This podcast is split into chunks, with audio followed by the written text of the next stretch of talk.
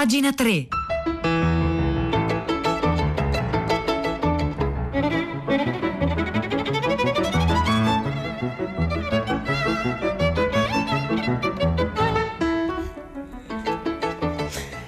Alle 9, 1 minuto e 17 secondi di martedì 13 aprile, buongiorno a tutti da Silvia Bencivelli, bentornati a pagina 3, la cultura nei giornali, nel web e nelle riviste. E anche nei giornali, nel web nelle riviste, nelle loro pagine culturali, a modo suo irrompe l'attualità. C'è un altro piccolo giallo letterario che è stato risolto, gli archivi digitali hanno permesso di ricostruire la storia del finale della coscienza di Zeno.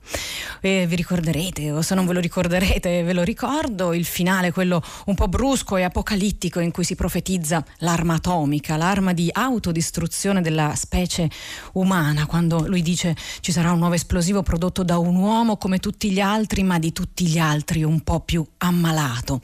Qui echi darwiniani, tra l'altro anche echi freudiani che Italo Svevo aveva sparso nel, nel suo libro, si era sempre pensato a questo finale come un finale un po' strano. E adesso una ricercatrice una professoressa dell'Università del Salento, ha risolto la storia grazie appunto a un archivio digitale. Ne parla oggi la, il giornale Il Piccolo, la firma è di Paolo Marcolin, l'articolo si intitola Quel no di Svevo all'editor, è una rarità sepolta negli archivi letterari digitali e Marcolin scrive con quella visione apocalittica a chiudere il suo romanzo più famoso, Svevo, il visionario, aveva intuito la bomba atomica, ma di sicuro non la nascita di Internet. Eppure è stata la rete a togliere ogni dubbio e ad attribuire in toto e solo a lui il finale della coscienza, che finora, in mancanza di manoscritti dell'autore, era appeso a un dubbio e a una lettera malandrina. La lettera era quella di Attilio Frescura, al tempo editor della Cappelli, la casa editrice con la quale Svevo pubblicò a pagamento il suo terzo romanzo. Attilio Frescura era giornalista, scrittore, peraltro Svevo aveva grande, grandissima stima di lui o almeno così sembra di capire dalle lettere che si sono scambiati. In mano agli studiosi, prosegue Marcolin qui sul piccolo, c'era lo scritto di frescura che, senza troppi giri di parole, suggeriva a Svevo che il finale del romanzo andasse rimaneggiato. E diceva così frescura. Dia una conclusione logica al racconto che così è senza. Ruvido e supponente, questo frescura.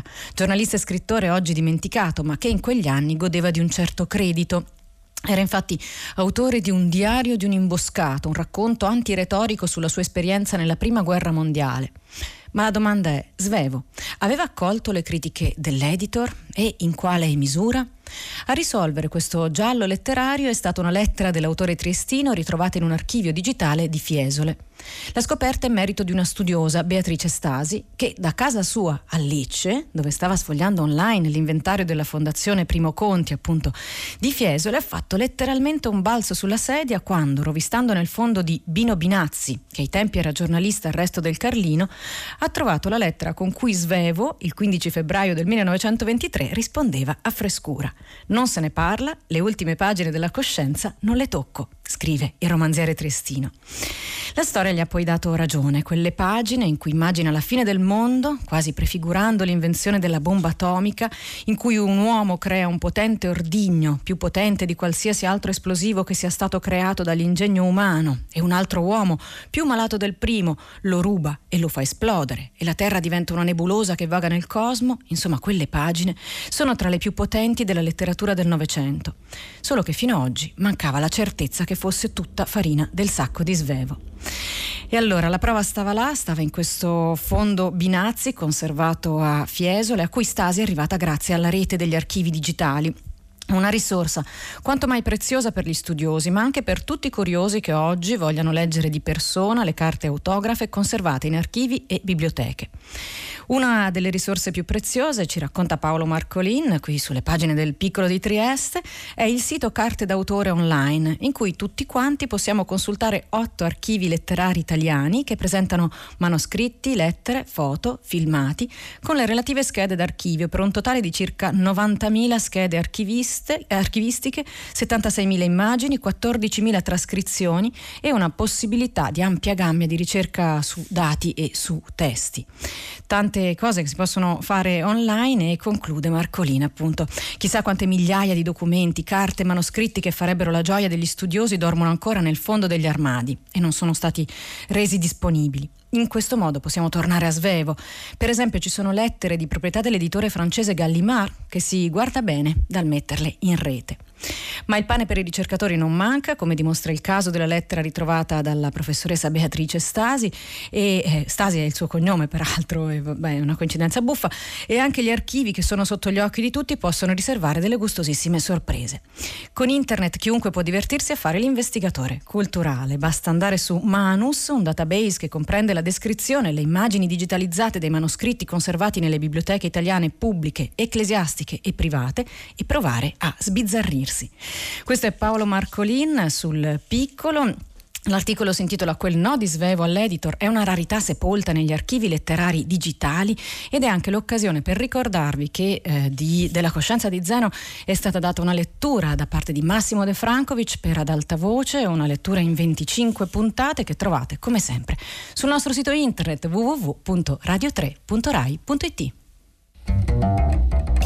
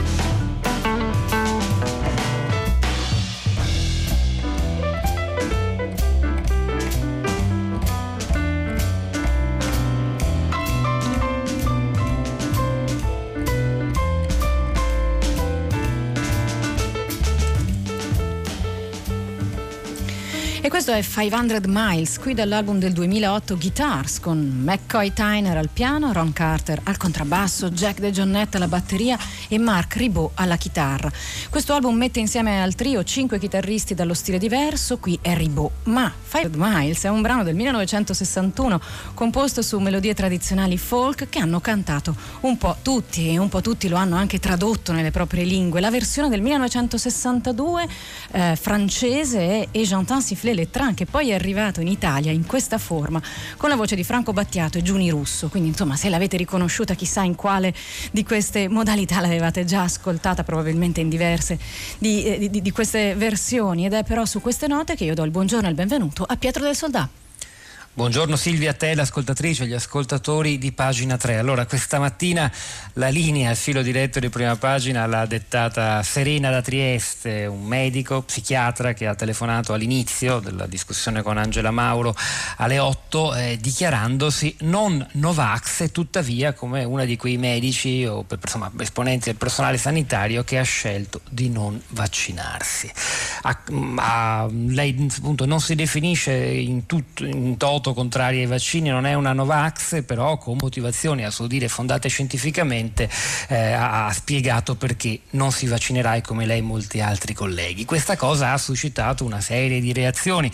Non sono tanti i medici e gli infermieri in Italia in numeri assoluti che si sono sottratti si, e dichiarano che continueranno a farlo alla vaccinazione e tuttavia il problema si pone anche dal punto di vista, come dire, teorico del nostro rapporto con la comunità. Molto bella, a nostro giudizio giudizio la telefonata della signora Elena da Bologna che le ha risposto anche alla luce dell'esperienza del Covid avuto in famiglia da, da, tutti, anche dai suoi figli, che insomma le nostre libertà hanno dei limiti e quei limiti sono costituiti per l'appunto dalla libertà degli altri.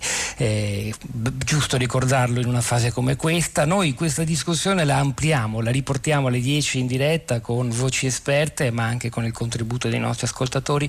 Vi aspettiamo, mandateci messaggi, noi ci siamo. Grazie Silvia. Grazie Pietro, noi vi ascolteremo e parteciperemo e chi lo, potrà, chi lo vorrà fare da casa lo potrà fare grazie al nostro numero di sms 335 5634 296 che vale ovviamente per tutti i messaggi durante la, la diretta. C'è già chi ci ha scritto la guerra contro i virus dominerà il futuro, altro che bomba atomica, quella di, di Zeno. E però a proposito appunto dell'attualità che irrompe anche nelle pagine culturali c'è un poemetto, un poemetto a tema Brexit lo firma James Noel, viene pubblicato eh, in francese e in italiano in, in, contemporanea, ne parla oggi Ornella Tajani su Nazione Indiana. Eh, la traduzione è frutto di una cooperazione fra studenti e docenti, il docente è Giuseppe Sofo e questo racconto, questo poemetto contiene un saggio che mostra appunto la pratica collaborativa nella traduzione, a che cosa può portare. Vi racconto, vi leggo anzi, soltanto una di queste poesie su Brexit Brexit, eh, poesie sull'attualità, eh, una è questa. Era la strada giusta per l'Inghilterra e per la regina e per l'autobus. E poi la borsa saliva come il desiderio e al culmine dell'eccitazione, bingo, ecco il break. Queste sono poesie che parlano di Brexit, la, le trovate raccontate, descritte e eh, alcune anche le trovate pronte da leggere sul sito Nazione Indiana, come sempre linkato alla nostra pagina web che è pagina3.rai.it.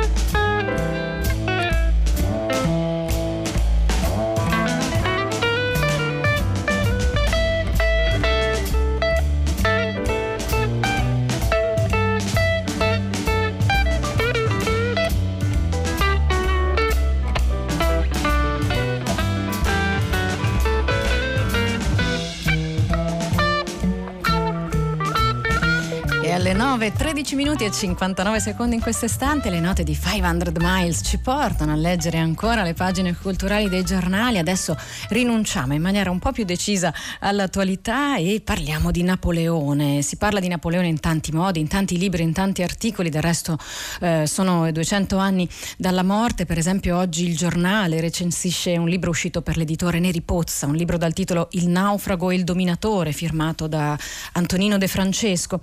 Invece Invece Paolo Mieli sul Corriere, in un articolo dal titolo La rivincita di Napoleone, recensisce un saggio che parla di come Napoleone riuscì a tenere viva l'attenzione su di sé nonostante l'esilio e poi anche nonostante la morte. Paolo Mieli firma l'articolo e scrive così: mm, Napoleone trascorse a Sant'Elena sei anni, dal 17 ottobre del 1815, allorché fu relegato lì dagli inglesi, al 5 maggio appunto del 1821, quando morì a 51 anni. Lasciò un testamento in cui perdonava coloro che lo avevano tradito, tra i quali Talleyrand, Lafayette e il fratello Luigi. Successivamente le ceneri di Napoleone restarono nell'isoletta altri 19 anni, fino al 1840, quando furono portate in Francia con una cerimonia grandiosa. Ma 25 anni prima, a Londra, si era supposto che deportando il grande corso in quel luogo così lontano se ne sarebbe persa ogni traccia. Fu un clamoroso errore di valutazione da parte degli inglesi. Portarono Napoleone su un'isola distante 1900 km dalla costa africana e 3000 da quella brasiliana e il capo del governo di Sua Maestà, l'uomo che aveva fatto tremare l'Europa, scrisse, il capo del governo Sua Maestà sarebbe stato in questo modo presto dimenticato. Clamoroso errore che oggi riporta appunto Vittorio Criscuolo in questo libro di cui parla Paolo Mieli sulle pagine del Corriere della Sera di oggi. Il libro si intitola Ei fu, la morte di Napoleone ed è pubblicato del, eh, scusate, per i tipi del Mulino. Secondo Criscuolo, l'autore, aperte le virgolette, presentandosi al mondo con l'aureola del martire, l'imperatore, che era stato sconfitto a Waterloo, lo ricordiamo nel 1815, vinse l'ultima delle sue battaglie e pose, e pose consapevolmente il primo fondamento della propria leggenda. Addirittura qualche settimana dopo la sua morte, persino sui muri di Londra apparvero manifesti che invitavano tutti coloro che ne avevano ammirato, ammirato il talento e il coraggio nelle avversità a prendere il lutto per la morte prematura di Napoleone.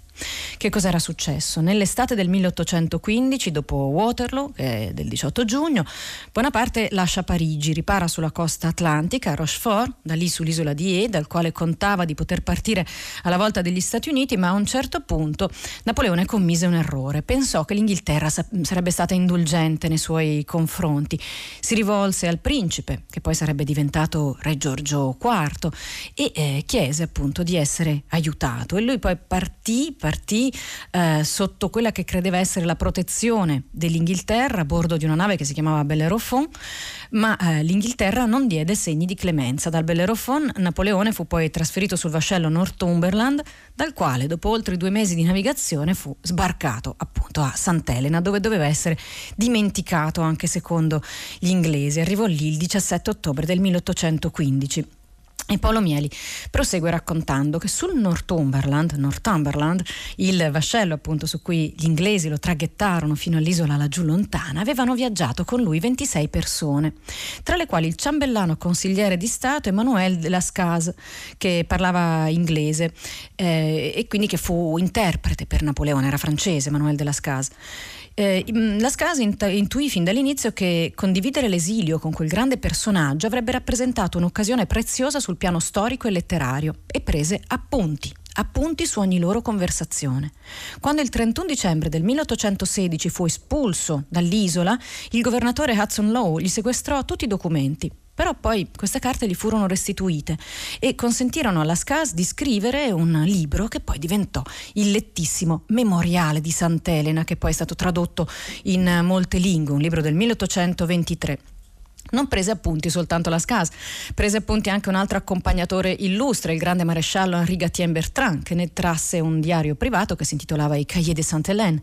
I cahiers, cioè i quaderni, non erano destinati alla pubblicazione, anche perché erano pieni di pettegolezzi, però dopo la morte del loro estensore furono date alle stampe. Ci furono poi altri diari, appunto, il fatto che Paolo Mieli questo, in questo articolo del Corriere della Sera abbia sottolineato 26 persone, tra cui 4 donne, vi lascia immaginare che fossero anche diari pieni di pettegolezzi, pieni di intrighi sentimentali e poi a un certo punto Napoleone morì, ma nemmeno con la morte Napoleone fu dimenticato. Sappiamo appunto che eh, Alessandro Manzoni scrisse questa poesia, eh, da cui il titolo del libro di Criscuolo, recensito qui sulle pagine del Corriere da parte di Paolo Mieli. Il libro si intitola appunto Ei fu e lo pubblica il Mulino.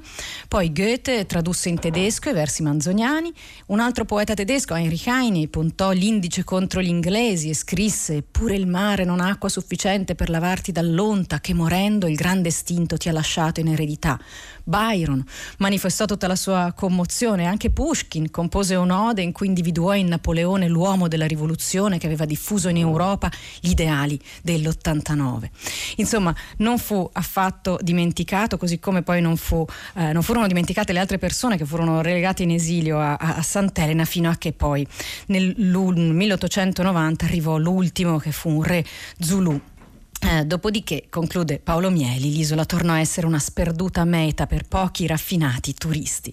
Questo articolo lo trovate sulle pagine del Corriere della Sera, lo firma Paolo Mieli, molto dettagliato, recensisce un libro che racconta come Napoleone sia riuscito a tenere viva l'immagine di sé e anche l'immagine un po' epica di sé nonostante l'esilio sull'isola lontana e l'articolo si intitola appunto La rivincita di Napoleone.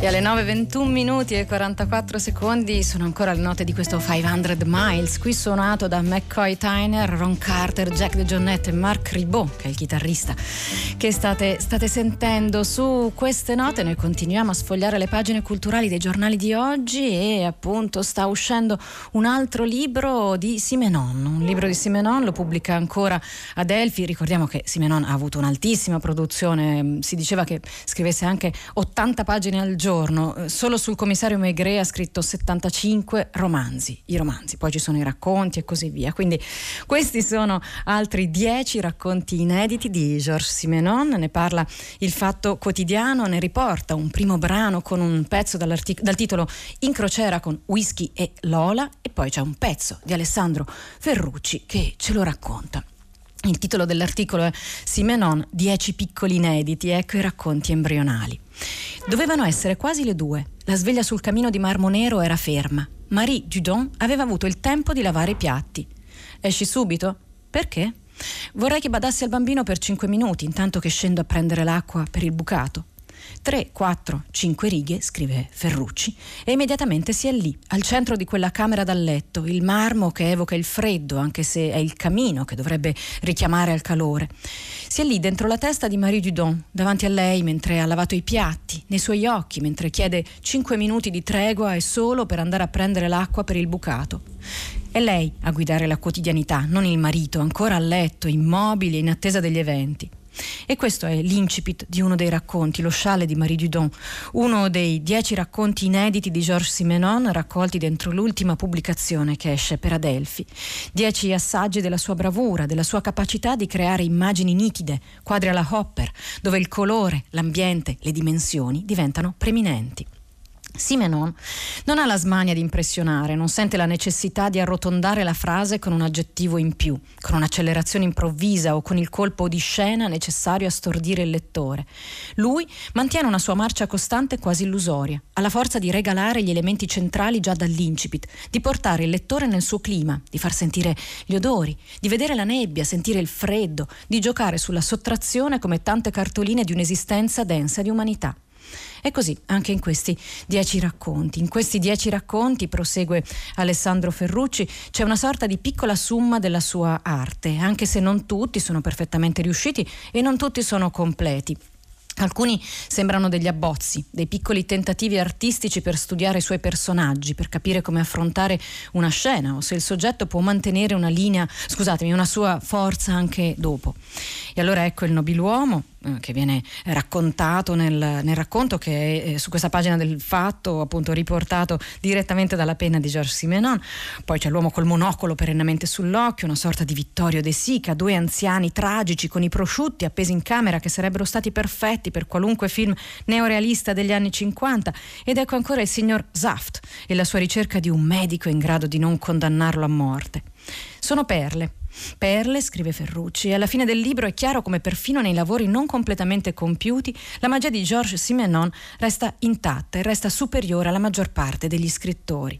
Sostiene Dario Fo, citazione che Dario Fo rubava a Molière e Molière rubava a chissà chi. Rubare è da geni, copiare è da coglioni. Simenon rubava alla vita, mentre tanti, mentre tanti altri scrittori tentano di copiare il genio belga. Questo è Alessandro Ferrucci, un articolo eh, che eh, si accompagna all'introduzione di uno di questi dieci racconti inediti di Simenon che oggi Adelphi riporta in libreria. Lo trovate sul Fatto Quotidiano, questa è pagina 3. Il nostro indirizzo di posta elettronica per scriverci è pagina 3 chiocciolarai.it.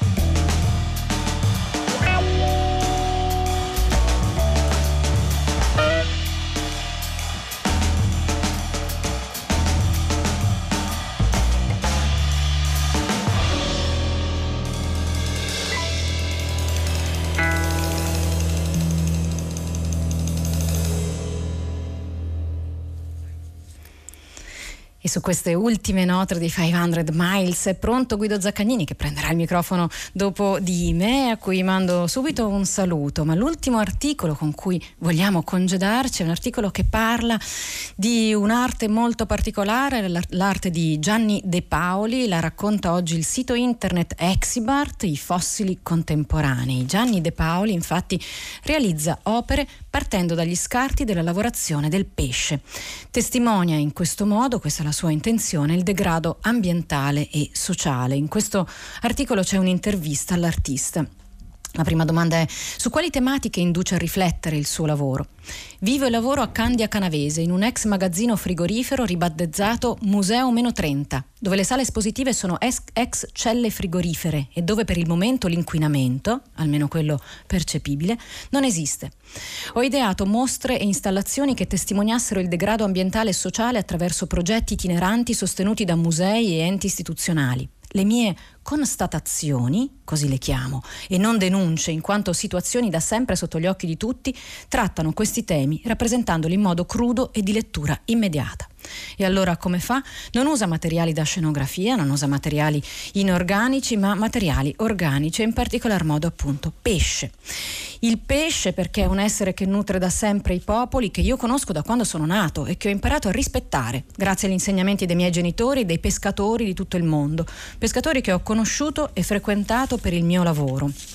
Ora tramite la mia arte nobilito lo scarto organico dei cefalopodi che con la loro parte edibili hanno nutrito l'umanità. I cefalopodi, lo ricordiamo, sono seppie, polpi, mari dall'edibile che nutre il corpo all'arte che nutre il, lo spirito. Questo è il, il, motto dell'artista Gianni De Paoli. La lavorazione la descrive in questo articolo, che non mi vado a leggere nel dettaglio, è molto complicata. Io le definisco fossili contemporanei, queste mie opere, e non reliquie, come fanno alcuni critici, perché in futuro testimonieranno, come ora succede per i fossili preistorici, le bellezze naturali delle quali ora non ci accorgiamo e che probabilmente però non esisteranno più o saranno irrimediabilmente modificate.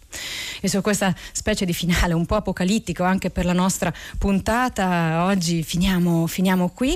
Io vi ricordo che tutto quello che vi raccontiamo lo trovate sul nostro sito internet, sul sito internet di pagina 3, insieme a una sezione che si chiama Oltre la diretta, che eh, raccoglie altri articoli che vi consigliamo, della cui lettura vi consigliamo e eh, che è anche possibile iscriversi alla nostra newsletter sempre sulla home page del nostro sito internet. E su questo finisce la puntata di pagina 3 di oggi. Io vi saluto insieme al tecnico Marco Cristilli a Marzia Coronati in redazione a Cristiana Castellotti e a Piero Pugliese in regia Maria Chiara Beranec alla cura del programma. Ringrazio anche la sala controllo che ci permette ogni giorno di andare in onda da remoto. Quindi un saluto a tutti da Silvia Bencivelli appuntamento con pagina 3 come sempre per domani qui alle ore 9.